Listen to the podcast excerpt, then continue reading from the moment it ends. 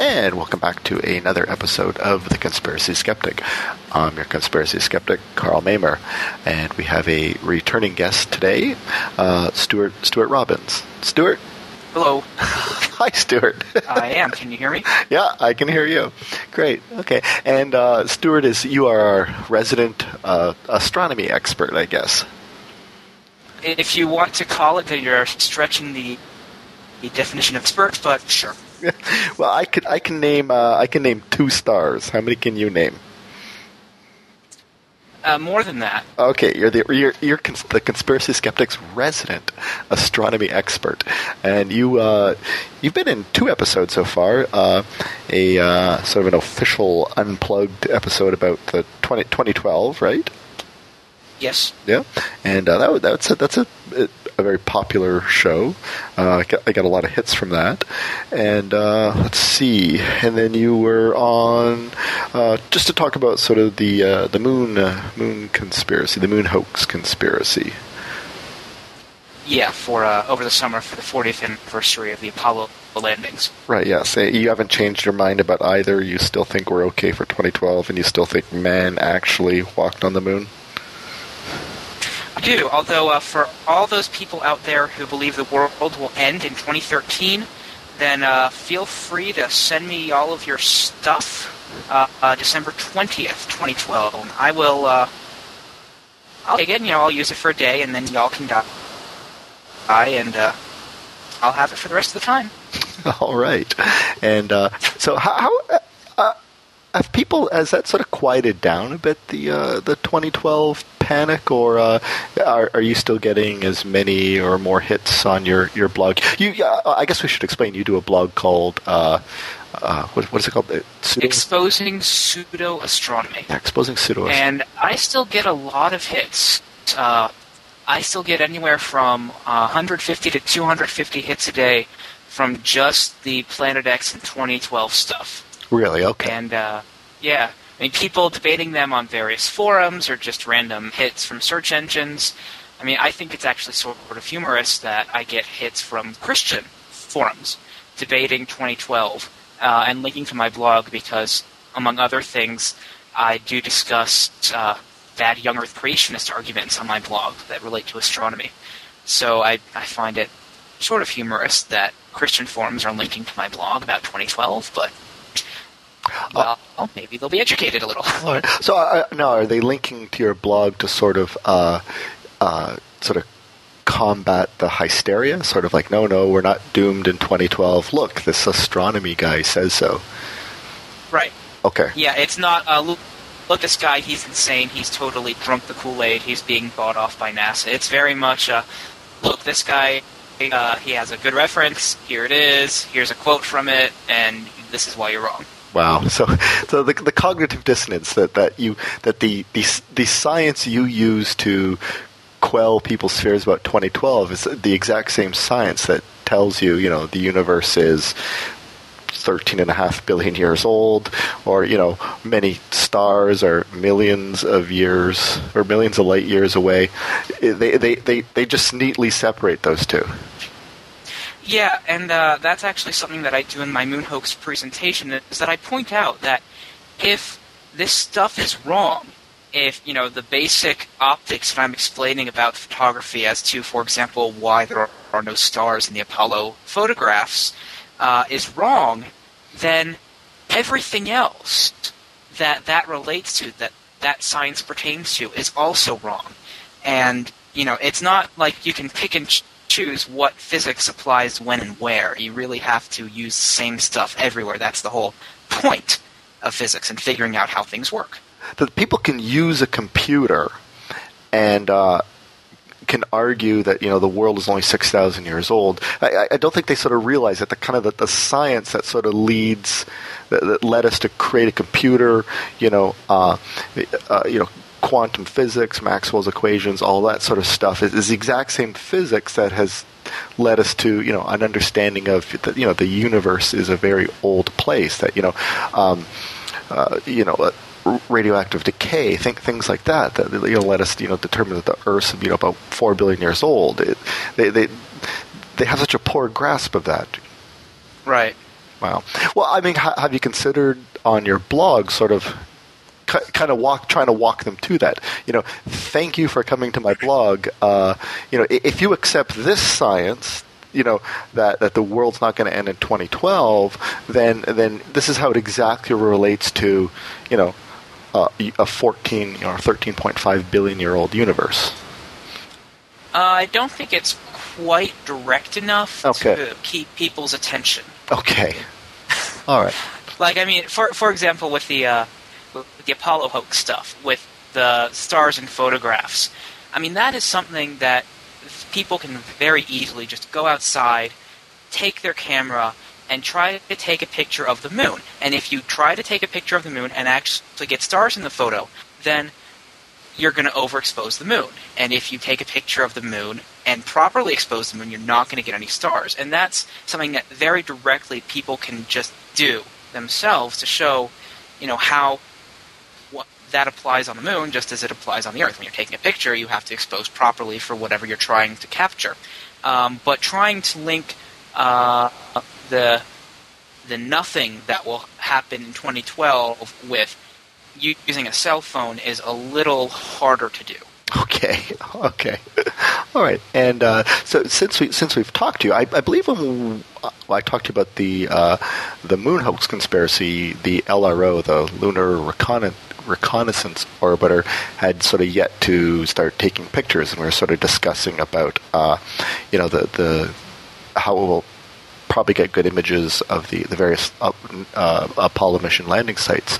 And uh, si- since then, we have had photographs out of the LRO, uh, but that's of course had so has that um, made the moon hoax people go, you know what, I was wrong. Of course not. I, it's made people who really don't have any investment in it say, "Oh, I guess I'm wrong."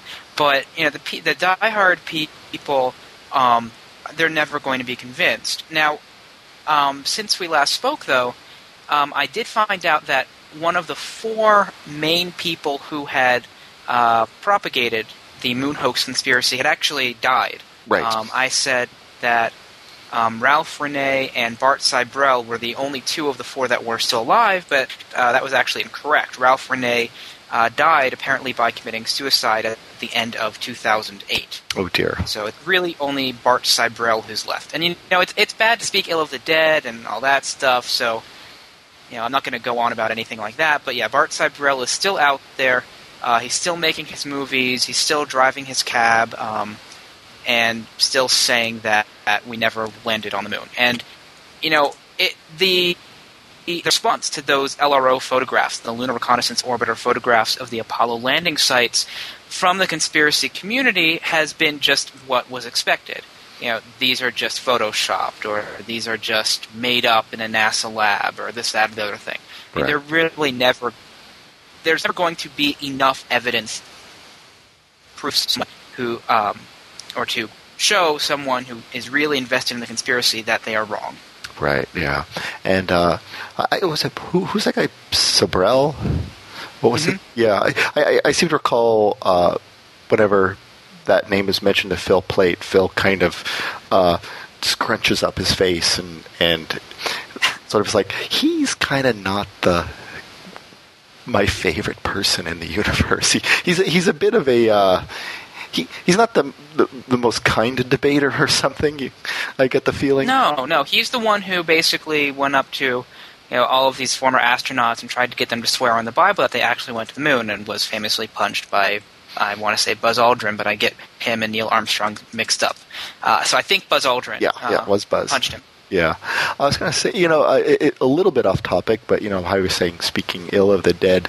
Um, you know, I always remember when uh, Carl Carl Sagan died. Uh, the uh, I mean, a lot of the you know the UFO nuts and you know the psychic nuts and stuff like that. I used to sort of debate with. When Carl Sagan and Carl Sagan was, of course, you know, a really big, uh, you know, skeptic and uh, opponent of many of their beliefs. But even when Carl Sagan died, you know, I, I did not see one of the, uh, you know, the Woosters say anything ill about Carl Sagan. They were all they, you know, they, they mourned his passing as much as the skeptics, and and and I've always sort of remembered that and thought to myself, you know, e- e- like even when these, you know, woo people die off, that that. at least the people I talk to didn't you know didn't sort of jump for joy at Carl Sagan's death, and so so I, I've never really wanted to sort of you know jump up and down. Who is that guy that died the other day? The the, the preacher that give me a million dollars, oh God will call me home. Uh, uh, I didn't hear about that one. Oh, okay, yeah, that that sort of famous preacher guy. Uh, you know, again, a guy that's you know robbed, you know, how many millions from you know granny's purses. But uh, you know, even when he died, I mean, a lot of people were sort of jumping up and down, going, "Yeah, this you know idiot's dead." But I didn't feel comfortable with that, just because I remember, you know, like I say, that the you know the other side they they they mourned Carl's passing as much as as we did. So I don't know. That's neither here nor there. So, uh, but uh, I guess I sort of brought you on because uh, there are two things that uh, are supposedly going to wipe us out, aren't aren't there? Two things kind of came up in the news, maybe in the last couple weeks, almost within. Yeah, I was going to say you'll have to be a little more specific about what's going to wipe us out. Oh yeah, well, let me tell you. Uh, yeah, it's not a not a not a vampire virus. I went to I went to go see that movie, uh, uh, Daybreakers. Eh. Uh, you know, I was going to ask you, did you see the movie 2012? Uh, no. No, okay. I, I went to I went to see it, and uh, it was it it was surprisingly bad, but it was also surprising in that it, it dealt very, very, very, very little with the whole 2012 crap. It was sort of like, you know, that's what I heard. Yeah, so I, I, I, was at least pleased by that. So I, I just thought maybe you know because that movie, eh, movie didn't really do anything, and it didn't really pump up the 2012 stuff. So I just wondered if that maybe it kind of, you know, sort of killed off a lot of the buzz or something. But I, I, I guess not that I'm aware of. I mean, the, you know, I um, I don't know if your listeners, uh, all three are 3,000 or 30,000 of them know this, but I listen to a lot of Coast to Coast AM episodes. Um, Coast to Coast AM, for those who don't know, is a four hour, every night radio show. Um, although without commercials, it's closer to two hours and 40 minutes. And it's basically this paranormal show where the host um, brings on everyone from alleged psychics to ghost hunters to trends watchers to uh, people who believe in 2012, et cetera, et cetera. And, um, you know, even the people on that show were like, yeah, the movie 2012, not very good. Um, yeah, if you liked action, it was good, but that's not what's going to happen in 2012. Now, here's what I say in my book is going to happen. Right.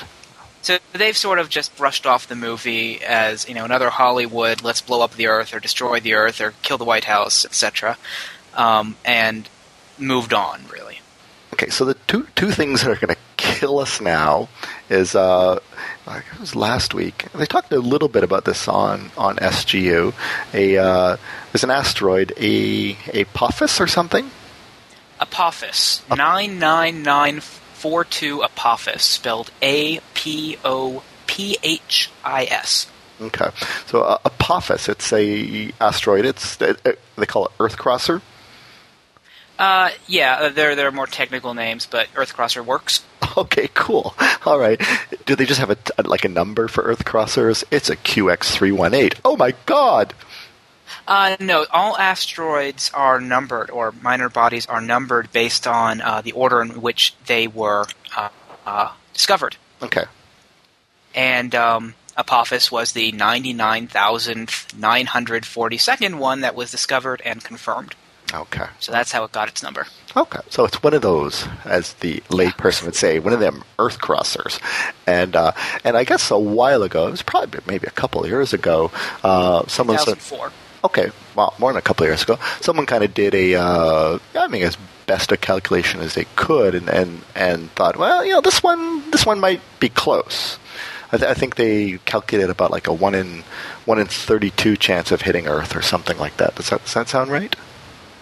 Uh, the lowest number that I found, or the highest probability that I found, was a one in forty-two chance that okay. it would cross, or that it would hit. Sorry, not cross. Okay, all right. You know, did you ever play Dungeons and Dungeons and Dragons?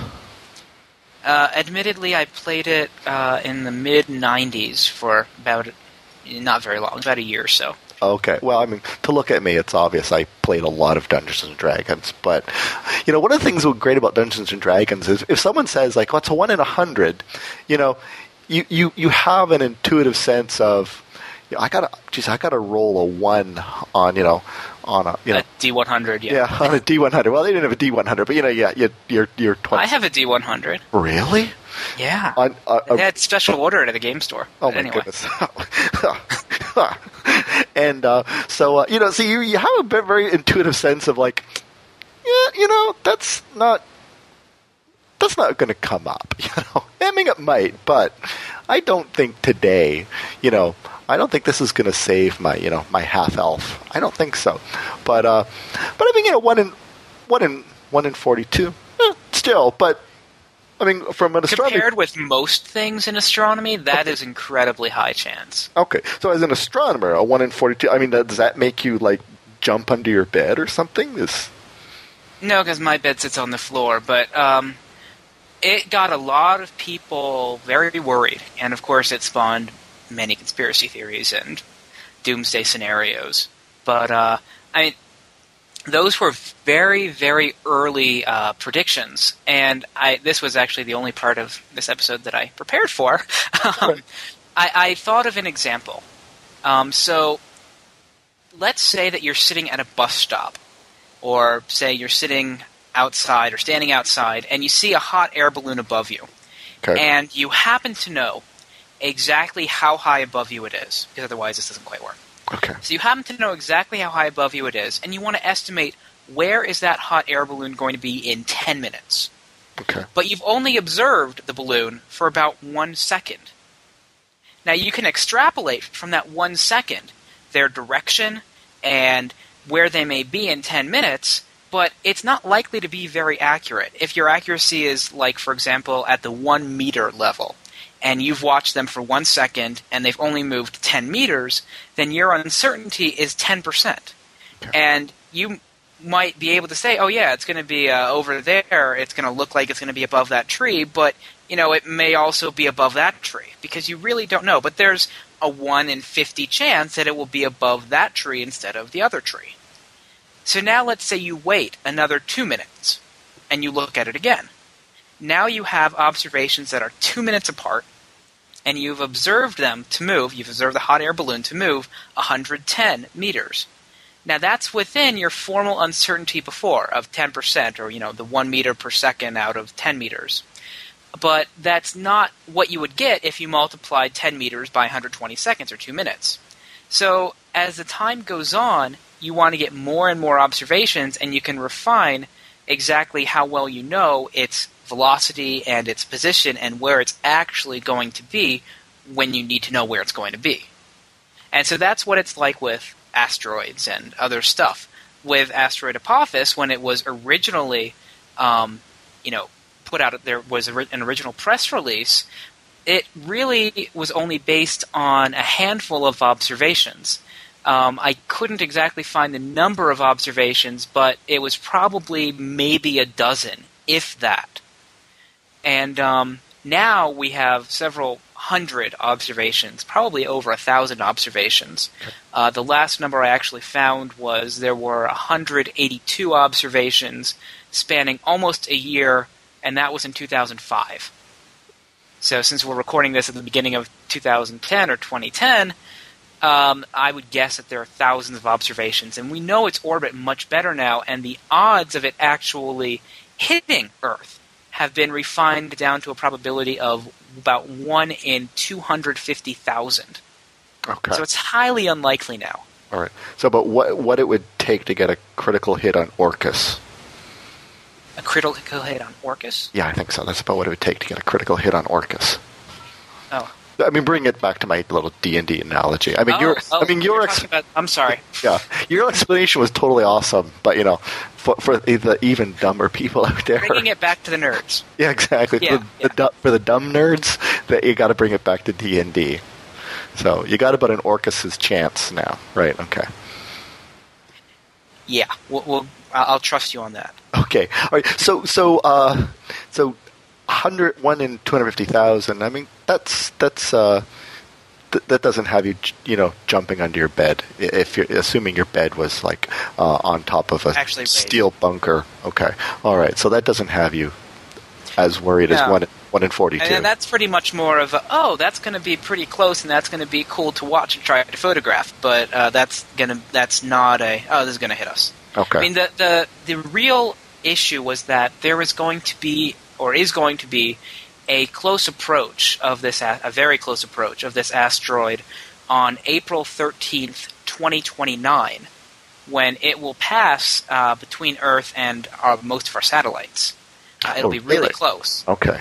And the thing is, is that if it were to pass in just the right location, then Earth's gravity would change its orbit in just the right way so that when it comes back in 2036, it'll hit us. Okay. Is that is that called the keyhole? I don't know if that's the formal name, but that's what everyone has been using. So, for Okay. all intents and purposes, yeah, if it hits this keyhole, Okay. just right.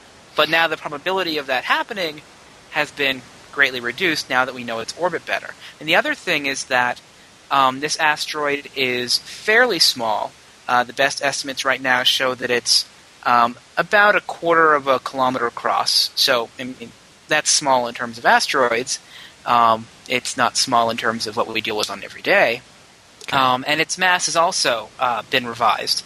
Okay. And the thing is, is that over time, various effects other than just the gravity of the planets can affect its orbit. Like sunlight can affect its orbit. And so we really have to know its shape, how it rotates, um, its exact dimensions, and its mass to really calculate even more precisely how its orbit is going to behave over the longer term. And that's also has been refined over the last few years, and that's why the uh, probability of hit has gone down. Wow. So uh, th- uh, even sunlight that that could affect its. How does Uh, sun? yeah. it's called the, I, I want to say it's pronounced the Yarkovsky effect, uh, something like that. Okay. Um, and obviously named for the guy who thought of it, Yarkovsky, um, which I'm guessing is Russian. Yeah, Russian civil engineer Yarkovsky. Uh, basically, the um, a photon or a bit of light will impart momentum when it's absorbed, and that momentum will, you know, can push it. okay. so like a, so I- a solar sail concept. Yeah, exactly. I mean, that's the principle behind a solar sail, Okay. Yarkovsky effect. All right. So, um, so this thing you said was a, a quarter kilometer. I guess for our, you know, our American listeners, what a quarter kilometer is uh, in, in in feet. Uh, something smaller than a quarter of a mile. Uh, a quarter of a kilometer would probably be somewhere around uh, a sixth of a mile. Yeah, I think a six mile. And in, in long swords, about how many long swords for our D and D? I have no idea. All right. Okay. Well, how long is a long sword? I don't know. Just to keep that keep that joke going, you know. but uh, all right. So now, um, so so astronomers are not particularly worried, but but then uh, popping up in the news, it just almost mysteriously, the, uh, the the the Russians, the Russian space agency, started sort of yammering about, you know, that oh, this might hit Earth, and we wanted to send a mission. Like, what what's what's going on there? It's really difficult to say, and all I have to go off are the news stories. Um, it was Anatoly Per- Per- Perminov, and I apologize for butchering all these Russian names. Um, he is the chief of Russia's space agency. Okay. And uh, he said just at the end of last year, uh, I guess Wednesday, December 30th, he said that they were considering holding a conference, uh, an internal conference, to create a space mission to try to go to Apophis and alter its orbit so that it doesn't hit Earth. And um, what kind of disturbs me is that this guy hasn't really figured out what Apophis is, it seems. Because the quote that I saw was, um, I don't remember exactly, but it seems to me it could hit Earth by 2032. And it was 20, 2029 was its closest approach. 2029 is when it's going to go through or near that keyhole, and 2036 is when that supposed hit would happen. So he's just kind of taking an average. Yeah, I mean, you know, if you're going to talk to the media and if you're the head or chief of a space agency, it seems like you should get your numbers right. So I, I don't know, maybe he was misquoted or something. Right. But it seems like this isn't the most thought of or thought out plan, and most astronomers, at least in the U.S., are just kind of looking at it like, huh? It looks like, you know, we really don't know quite what's going on here. Um, it could just be, and this would actually be a very good reason to be bringing this up, it could just be that it's more that Apophis is an example, uh, sort of a, a symbol of, oh, you know, Earth really is kind of in danger of being hit by something. This will happen at some point, and we should have some sort of plan in place for dealing with it. And you know, if that was his purpose in doing this, then you know you sort of use some fear mongering tactics. But you know, getting the international scientific community together to really figure out how to deal with uh, such an event, other than sending up Bruce Willis with a nuke, is a good thing to do. It's good to you know know what our options are. It's good to know where these asteroids are, and it's good to know what to do if you know, when, not if, when we do discover that one that will hit us and will cause damage. Right. I mean, uh, they have in the past, right? So they will in the yeah. future. Goodbye dinosaurs. Yes. for example. Yeah. Most famous example. Right. So, um, I mean, you know, anybody sort of in the skeptical business eventually learns that you know that the that the sort of the, the popular media they don't always get the story right, especially in, when it comes to sort of science reporting. Uh, is is is that maybe a possible explanation that you know? Because I mean, they're probably um, they're probably he probably did it in Russian, and somebody's translating it into English, and then somebody. Yeah, that's why I say he may have just sort of been misquoted. Right. Um, hopefully. right. Um, I, I, can't read Russian, so I can't go to the original source. Okay. Yeah, eh, eh, but, eh, but have you found anything in the uh, sort of in, in, in the uh, you know the, the astronomy literature, or is this just all kind of stuff that's been in the popular popular press about this this little Rush supposed Russian plan? Uh, yeah, all I've seen is just the uh, flurry of news reports, and pretty much every major out news outlet when this guy uh, said what he said, right. whatever it actually was. Okay, so, uh, so it, it's probably nothing to really worry about.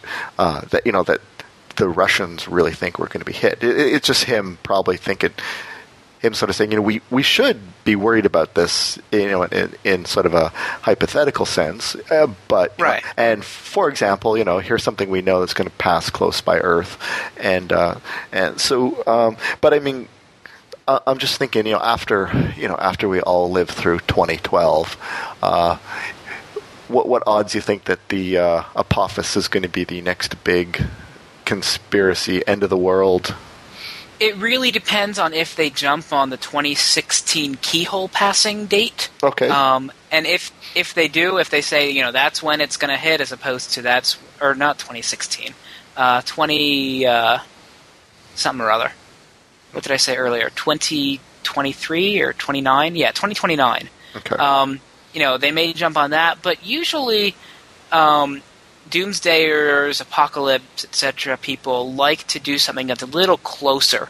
Because uh, after 2012, it's going to be, what, 18 years? Or can I do math? Eight, nine, 17 years um, until 2029.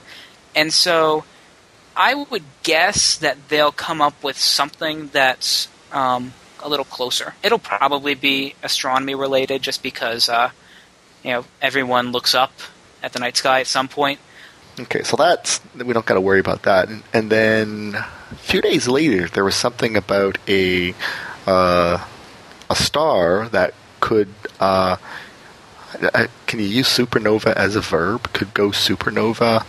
I go. You go. Um, Probably. Okay. Yeah, why not? All right. So there. Language evolves. sure. Okay. There was a. Uh, I be one time an English teacher. Um, so there could be uh, there could be a star fair, fairly close. um, could I get there by car in a day? I don't think so. Uh, yeah. But yeah. But so I mean, in in in. Uh, you know, in Star Trek time, it's fair. It's fairly close. It's about how, how, how far is a star that could go supernova? Well, so that's the big question: is how far away is this star? Okay.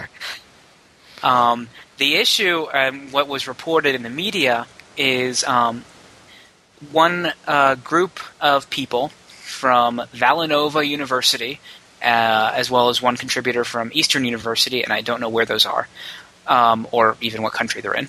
Um, they gave a, I believe it was a poster presentation, although it could have been an actual uh, 15 minute formal talk at the uh, January meeting of the American Astronomical Society that is, or just was, held in Washington, D.C.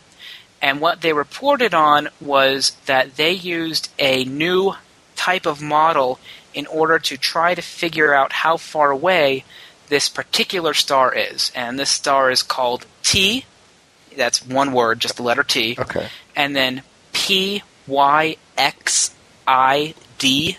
D is in dog, I S. Um, so maybe T Pyxidis, Sure. perhaps? Sure. Let's go with that.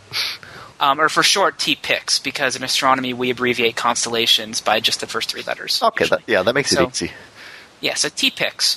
So what they did was they used a different, uh, new model or re- a refined model to try to figure out how far away T-Pyx is.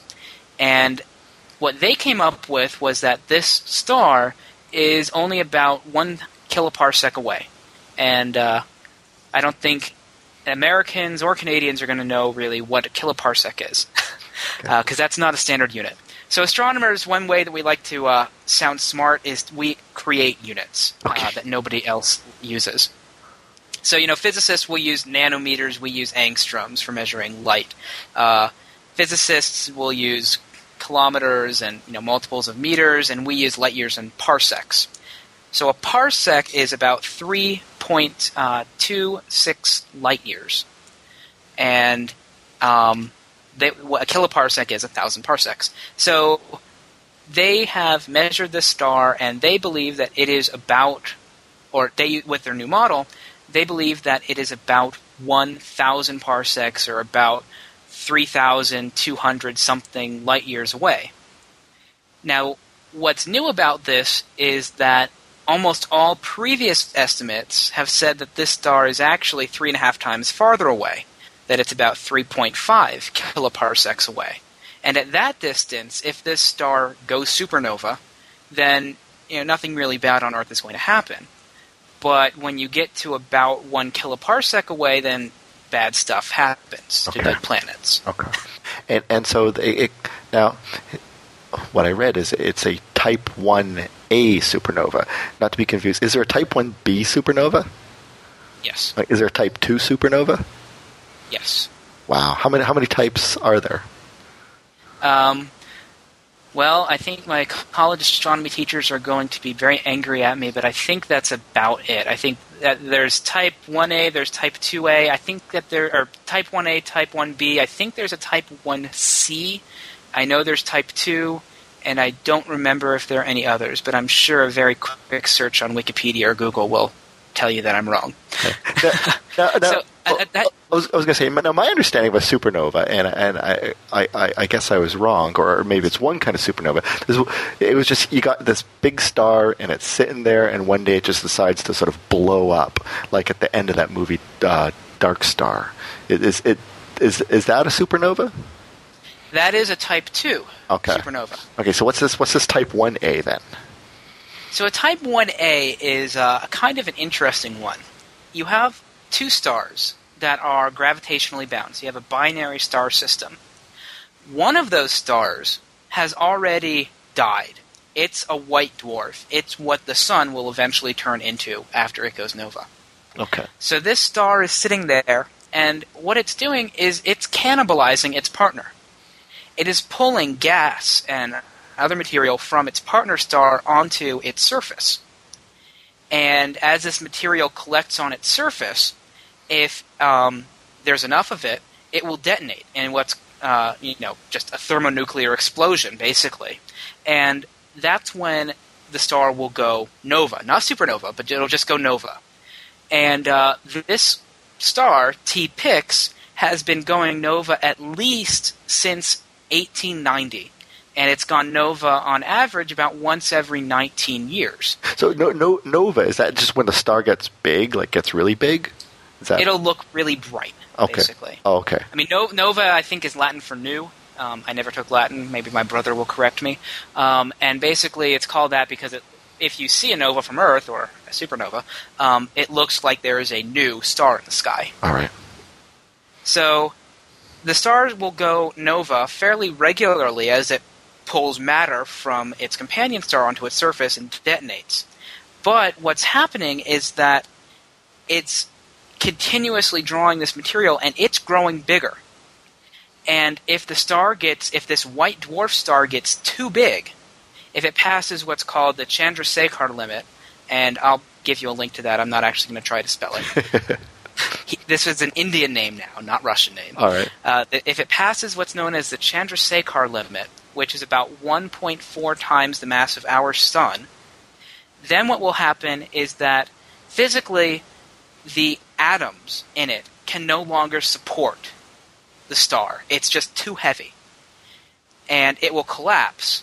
And in that collapse, it will go supernova in a Type 1a supernova event. And Type 1a supernova are actually really important in astronomy because there is a precise physics known for how it happens. You know, it has to be it has to come from a star that is exactly you know 1.4 solar mass is at exactly the Chandrasekhar limit, and then it explodes. And so it's a, the same brightness no matter where it is in the universe. And so if we can see it, and we know how bright it's supposed to be, then we know exactly how far away it is. So you know, uh, Type 1a supernova are what's known as uh, standard candle in astronomy, and there are various projects, very important projects in astronomy that monitor the sky for supernova, um, these Type 1a supernova, to figure out, you know, just exactly how far away things are.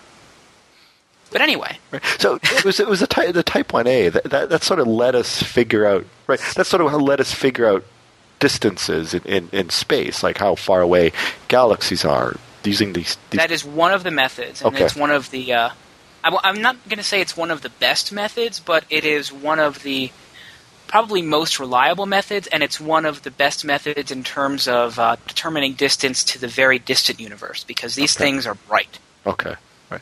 And there's like like parallax. How parallax? Well, how, that, but that doesn't let you measure distances super far. Like, it? Right. So that you know, T Pyx is kind of sort of at that distance from us where parallax can't be used. Okay, okay. Parallax is um, fairly simple to explain. In fact, I had to explain it on a plane to a Chinese woman who barely spoke any English. Because she was asking me what book I was reading. And the book um, that I would actually like to recommend to anyone listening to this is called Parallax The Race to Measure the Cosmos by uh, Alan Hirschfeld.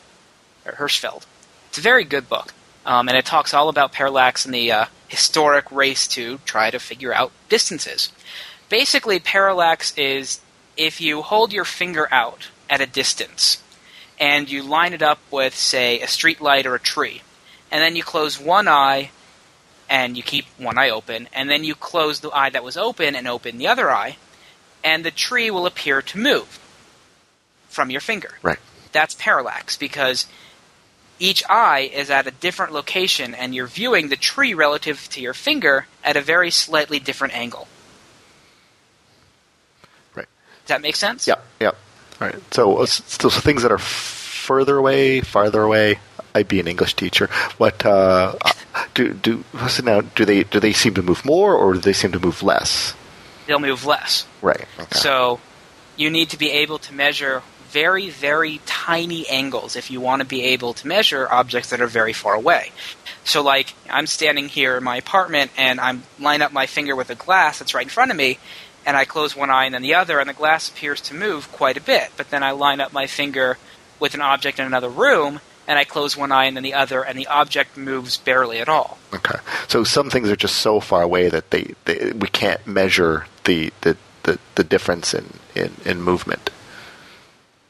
Is is that why? and this part- and this particular star is sort of just around the limits of where parallax can be used. okay. So uh, this star is sort of just at that distance where we really can't use parallax, and we have to rely on various other methods. And um, this is way far away from my area of expertise, so I'm not going to pretend that I actually fully understand these methods, but um, basically, in the past, there have been at least four or five different methods used to estimate the distance of this star. And those measurements all came out to around 3.5 kiloparsecs away. Now, there have been, you know, one or two that are obviously going to be smaller or larger than that, um, but the systematic error, the, not the systematic error, but the, uh, the sort of general uncertainty on this measurement has been around plus or minus 1 to 1.5 kiloparsecs. So anywhere from about 2,000 parsecs to about um, 5,000 kilo or 5,000 parsecs away for the distance of the star. And when it's that far away, if it were to go to a Type 1a supernova, then Earth really wouldn't be in danger. Okay. Um, from, from like ra- radiation, basically. Right. Like now, astronauts would be. Um, astronauts, uh, I believe, at least according to Phil Plait's Death from the Skies book, which I quickly read that chapter on this stuff today. Um, according to that book, um, any supernova within, um, I think he said about 6,000 parsecs, um, and the astronauts are in trouble. Um, so astronauts will probably be dead. But the issue now comes to this new model, which shows that the star is about 1,000 parsecs away, at least according to um, these three people who came up with this new or improved model. Um, so, just you know, a word there on models and predictions. Again, as I said, this star is you know it's very difficult to predict distances to any single star, especially when you don't have parallax. Um, okay. You're relying on other methods, and um, this is one method, and you know you have to take that in context with the past 40 year, 40 or 50 years of measuring distances to this particular star, coming up with estimates that are about three times larger. So, you know, before people get really worried, you have to remember that this has to be verified by other people. It has to actually go through the peer review process because, as far as I could tell, this was just a presentation at the American Astronomical Society meeting or the AAS meeting, and this has actually not been published yet, so it has not gone through peer review. Okay. So, but, you know, with all those caveats, if it's true that this, you know, new model does bear out, then Earth could be in considerable danger, or at least um, our livelihoods could be in considerable danger if this star were to go supernova. All right. And so, what, what, when will it go? How much time we got left? Uh, the estimates that I saw were around 10 million years. But again, that all depends on how far away it is. Because these estimates are based on how fast material is being drawn from the other star onto this white dwarf star. And you know, it, that estimate depends upon how far away the star is. okay. So, um, at least based on the press releases that I saw from this work, if it's about 1,000 parsecs away or about 3,200 something light years away, then we have about 10 million years, probably, until it goes supernova. Okay. Could could it go like next month or 10 years from now? I don't think so, because um, what they also do is we also have fairly accurate measurements of its mass, and its okay. mass is close to that Chandrasekhar limit, but we're about uh, four hundredths of a solar mass away, and that might seem tiny, but you know, that's a lot of material. Um, especially when it's only being drawn onto the star at a rate of about 10 to the minus 8 solar masses per year, which is uh, about the closest estimate or the best estimate that I could find for the moment. Okay. So, you know, if we have an estimated rate of, you know, mass accretion and we know how big it is now, then we know how long it will take until it reaches that Chandrasekhar limit. And even if we're off by a few orders of magnitude, which is probably unlikely with how much material is accreting or being drawn onto the star, then we're still, you know, many tens of uh, or multiples of tens, uh, not multiples. Sorry, delete that part. Exponents of ten years away. Okay, so we still have time to develop warp drive, basically. Right. Okay. We have, we have time to evacuate. We have time to put up an energy shield and all that good stuff. Oh, that's true. I didn't think about that. Yeah.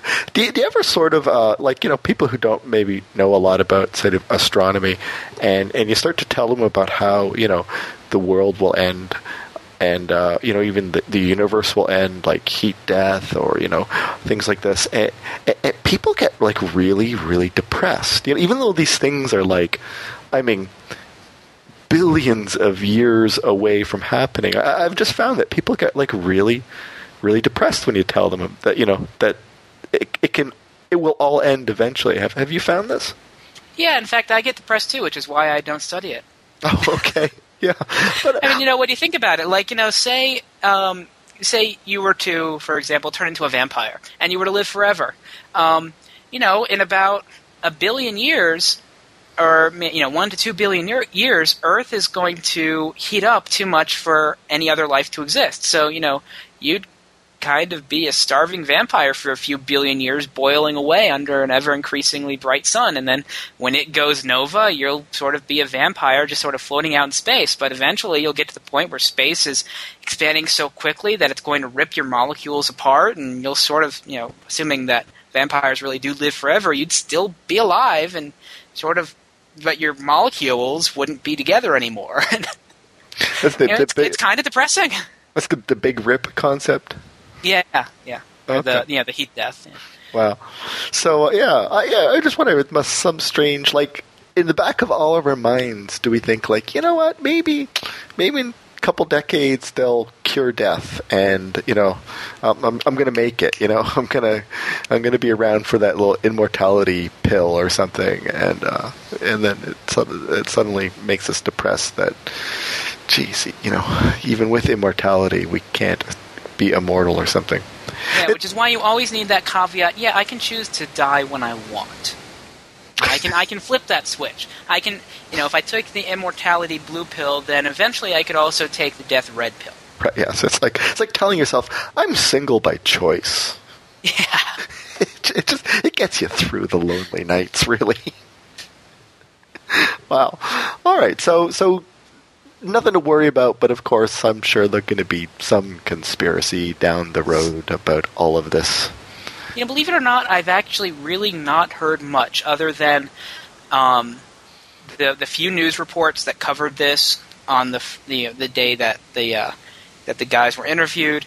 Um, but otherwise, I've not heard that much. Now, granted, I am about a week and a half behind on my coast to coast AM listening. Uh, so you know they, they, may have someone on there who you know Richard Hoagland, for example, who has said oh yeah, it's going to be the end of the world, but I, I don't know, um, and I have not really seen anyone else discussing this. Okay, yeah, you you uh, you you follow that radio show a lot, and then it, it generates a lot of ideas for your blog. Right. Right. Yeah. So. Um, uh, I mean, I know I've posted many links to your blog, but it's pseudo pseudoastronomy.blogpost.com. Uh, pseudoastro.wordpress.com. Oh, okay, okay. Pseudoastro.wordpress.com. All right. All right. So, uh, so Stuart, uh, I, I, I guess you know, for the benefit of our listeners who maybe have just started listening, uh, to just a review, you are uh, you're, you're, still working on your, your PhD in in astronomy. Yes. Okay. And uh, and you're at the university. University of Colorado at Boulder. At Boulder, okay. And how, how much longer do you have on that uh, that crazy little school thing? Uh, well, in terms of being a graduate student or being in a school? like un- until they say, like, what are you doing here? Why, why are you still here? Like, why aren't uh, you well, getting a job? Yeah, so I'm looking to graduate um, in or get my defend my doctoral or doctoral thesis in May of 2011. So you know, about another year and four to five months. Okay, and uh, and uh, do you, you also you do little planetarium shows too, right? The yeah, although you know they didn't email me um, about doing a show this spring. Um, okay. I was going to do one on 2012, oh. um, and he said he'd email me, but yeah, oh well. Okay, and that's what is it, the Shed Shed Planetarium or Fiske? Oh, right. Sorry, the Fiske. Right. Yes. Okay. No, Shedd Aquarium. That's in Chicago. Okay. The Fiske.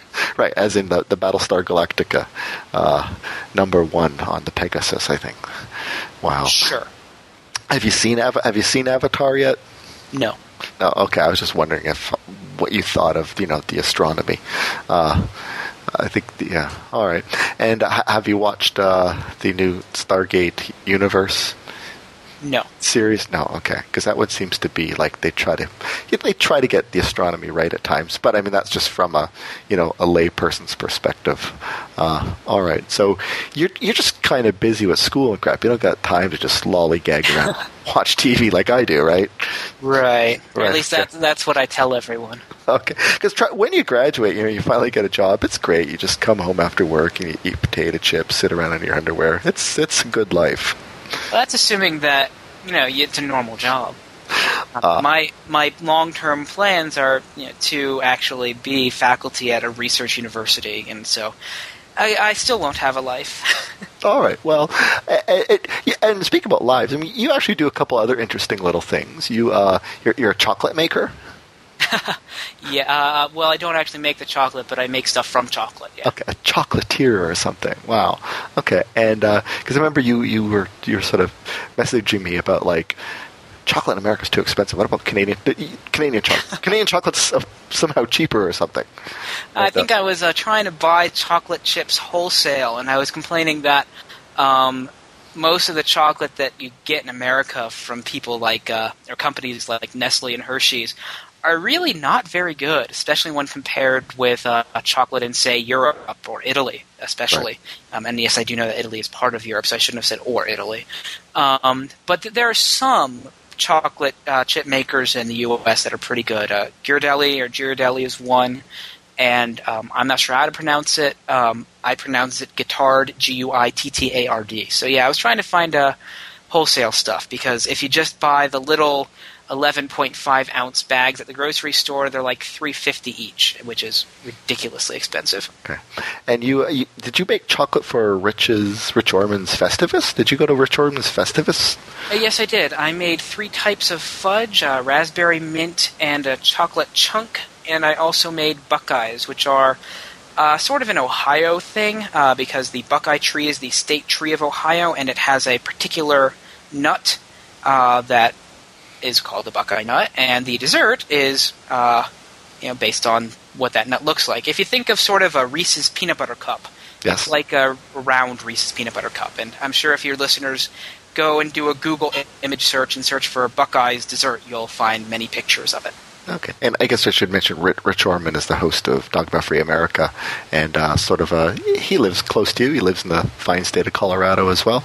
Yeah, he's about uh, 45 to 50 minutes away, something like Okay, that. wow. Okay, and that's awesome. You got invited to his uh, his his Festivus, his annual Festivus party. Yeah, I met his parents, or uh, his mom and I believe stepfather. All right, is, oh, okay, all right. And uh, what, what what was the feat of strength at his at his Festivus? Uh, there were a couple. There was one uh, holding uh, gallon jugs of water. Uh, there was another bending a steel rod. Uh, one of the, the women uh, bent the rod before Rich even said start. kind of humorous. Uh, one was, I think, eating apple blintzes or something like that, but uh, or apple fritters. But I came in just as they were doing that, and I forget what the other one was. Uh, and uh, besides being a chocolatier, you're also you, you do photography, right? Yeah, in fact, as soon as we're done here, I'm headed out to uh, the telescopes to do some more. Oh, okay. and you do- you you you shoot weddings as well. I have done one wedding, um, yes, uh, for some friends from college, and I will be doing. Uh, I'll be shooting my advisor's wedding uh, coming up in. Uh, they haven't really set a date yet, so uh, late summer of this year. Oh, is that one of those things you kind of got to work for free because he's like your your your advisor? You know, after the wedding that I did in September for free, I, I told him straight out, you know, I'm I'm going to be charging you. I'm sorry, you know, I'll give you some sort of discount or something for your for your wedding gift, but uh, it was a lot of work. Like I Uh. know wedding photographers seem like they're really expensive, like with packages starting at a thousand dollars or something. Yeah. But it's a heck of a lot of work. Okay, and and and the BBC they took an interest in some of your photos, did, didn't they? Uh, yeah, for some reason, uh, about once a year, actually, yeah, once a year. Uh, now, for the last three years, every October, I don't know what it is about October, I've been contacted by some sort of ad or commercial type agency wanting to use some of my lunar uh, or moon photographs. Um, in 2007, it was an ad company with Elizabeth Arden as a client. Um, I don't remember what the ad company was, um, but Elizabeth Arden for the men out there uh, is a uh, makeup company. Right, right. Uh, I had I had never heard of them, but every woman that I happened to mention this to was like, "Oh yeah, yeah, their stuff is really expensive."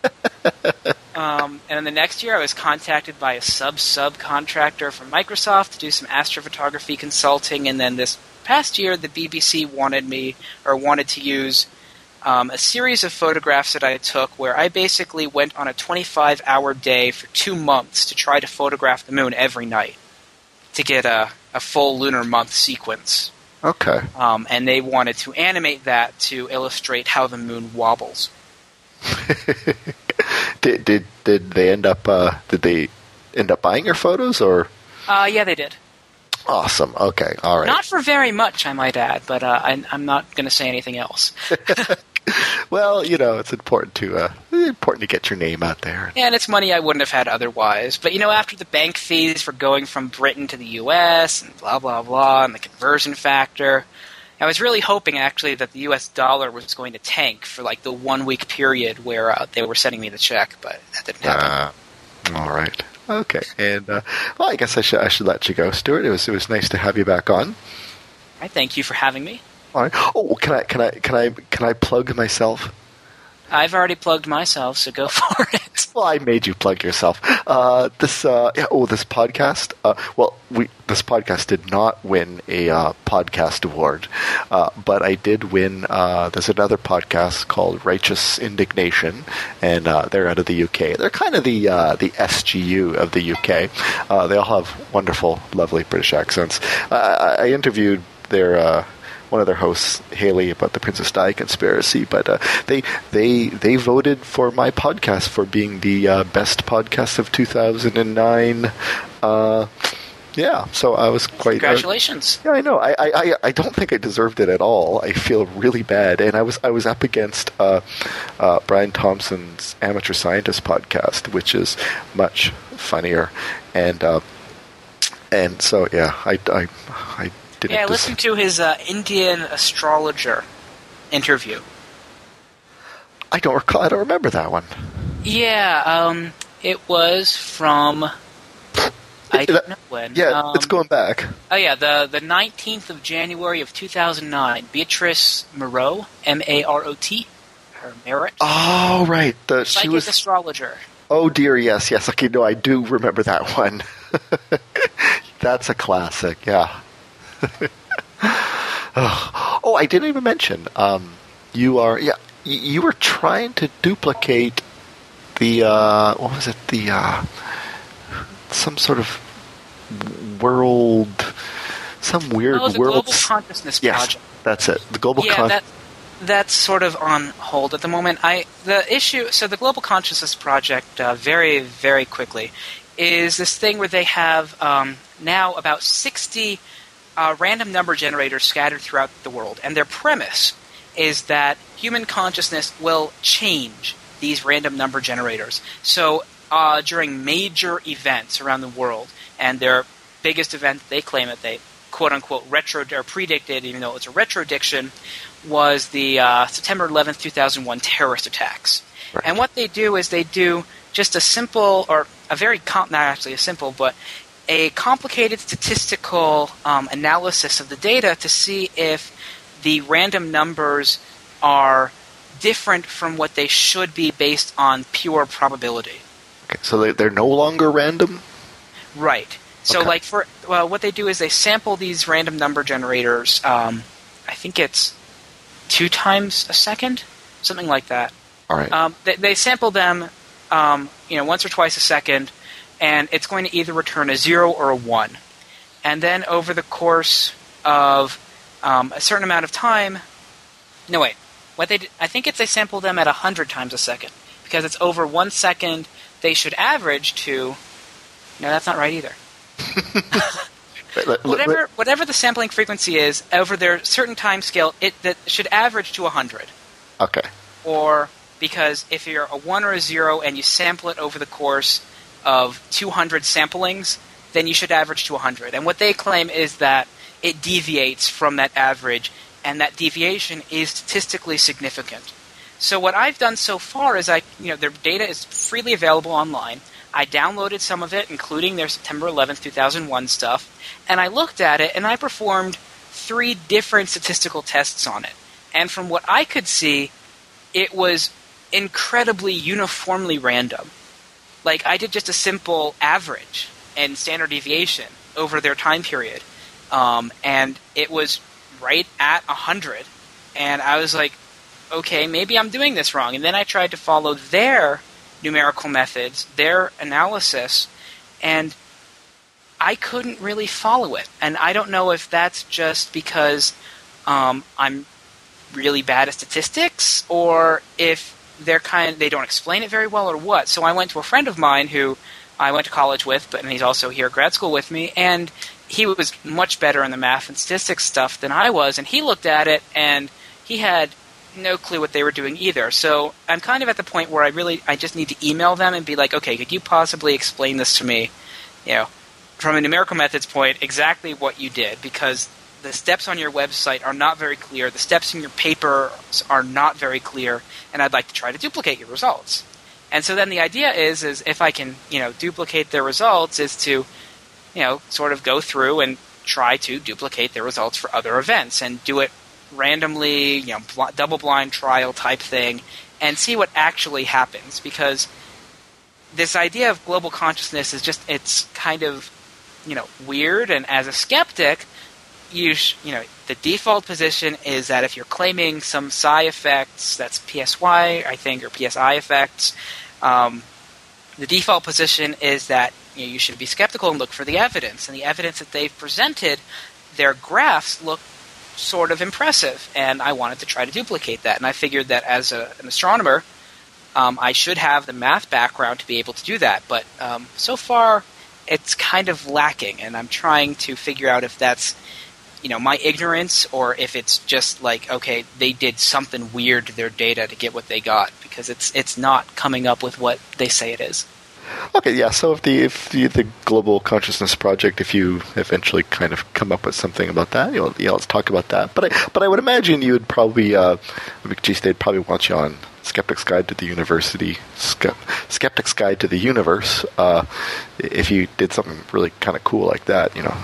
Yeah, and uh, but, I'm, but, hoping. Yeah, but I'm just I'm just saying I'm just saying I've got you know I've invested in you. Okay, so I get I get I get right of first refusal on this. All right, that's all I'm saying. Uh, so, so like, am I now a, a, have I divided myself into stock, and you you have a majority sh- uh, share or something? Yeah, yeah, exactly. I thought, yeah, exactly. All right, so yeah, so if that anything, if you start find something interesting about that, definitely come back on. But you know, uh, again, you know, I hope to have you back on again in future because these uh, insane things will always pop up, and uh, yeah, you know, you always explain things really well. Well, thank you. All right, thanks, dude, and have a you know have a good Sunday there. Thanks, you too. All right, bye bye bye.